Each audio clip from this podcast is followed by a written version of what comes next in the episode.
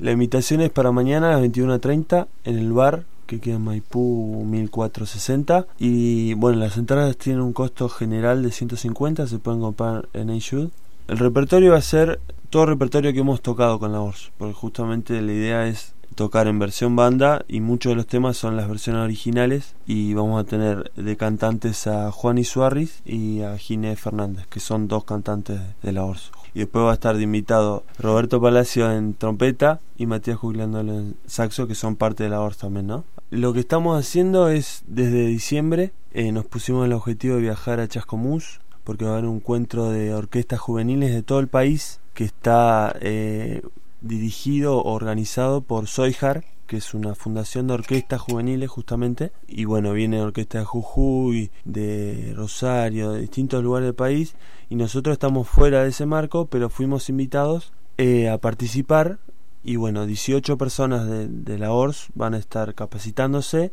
y después el, el, total de la orquesta vamos a ir a hacer una presentación en la cual justamente nos van a ver otras orquestas, la gente de ahí y bueno, empezar a vincularnos con también con, con y el, y el ideal a futuro cercano es poder hacer una orquesta escuela de la orquesta y, y, y, la idea es como un, es un medio de integración social más que nada. Eh, bueno, el encuentro este de orquestas es destinado principalmente a la orquesta de formación clásica. Nosotros en la orquesta de rock sinfónico fusionamos eh, lo que es el rock, una banda de rock, más la, orquesta clásica, eh, que serían cuerdas frotadas y vientos, más un coro.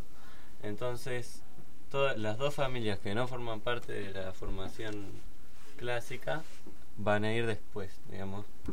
vamos solamente a tocar a Chascomús, a hacer eh, un concierto en el marco de este, de este encuentro, pero las, las, las otras dos familias van a ir antes.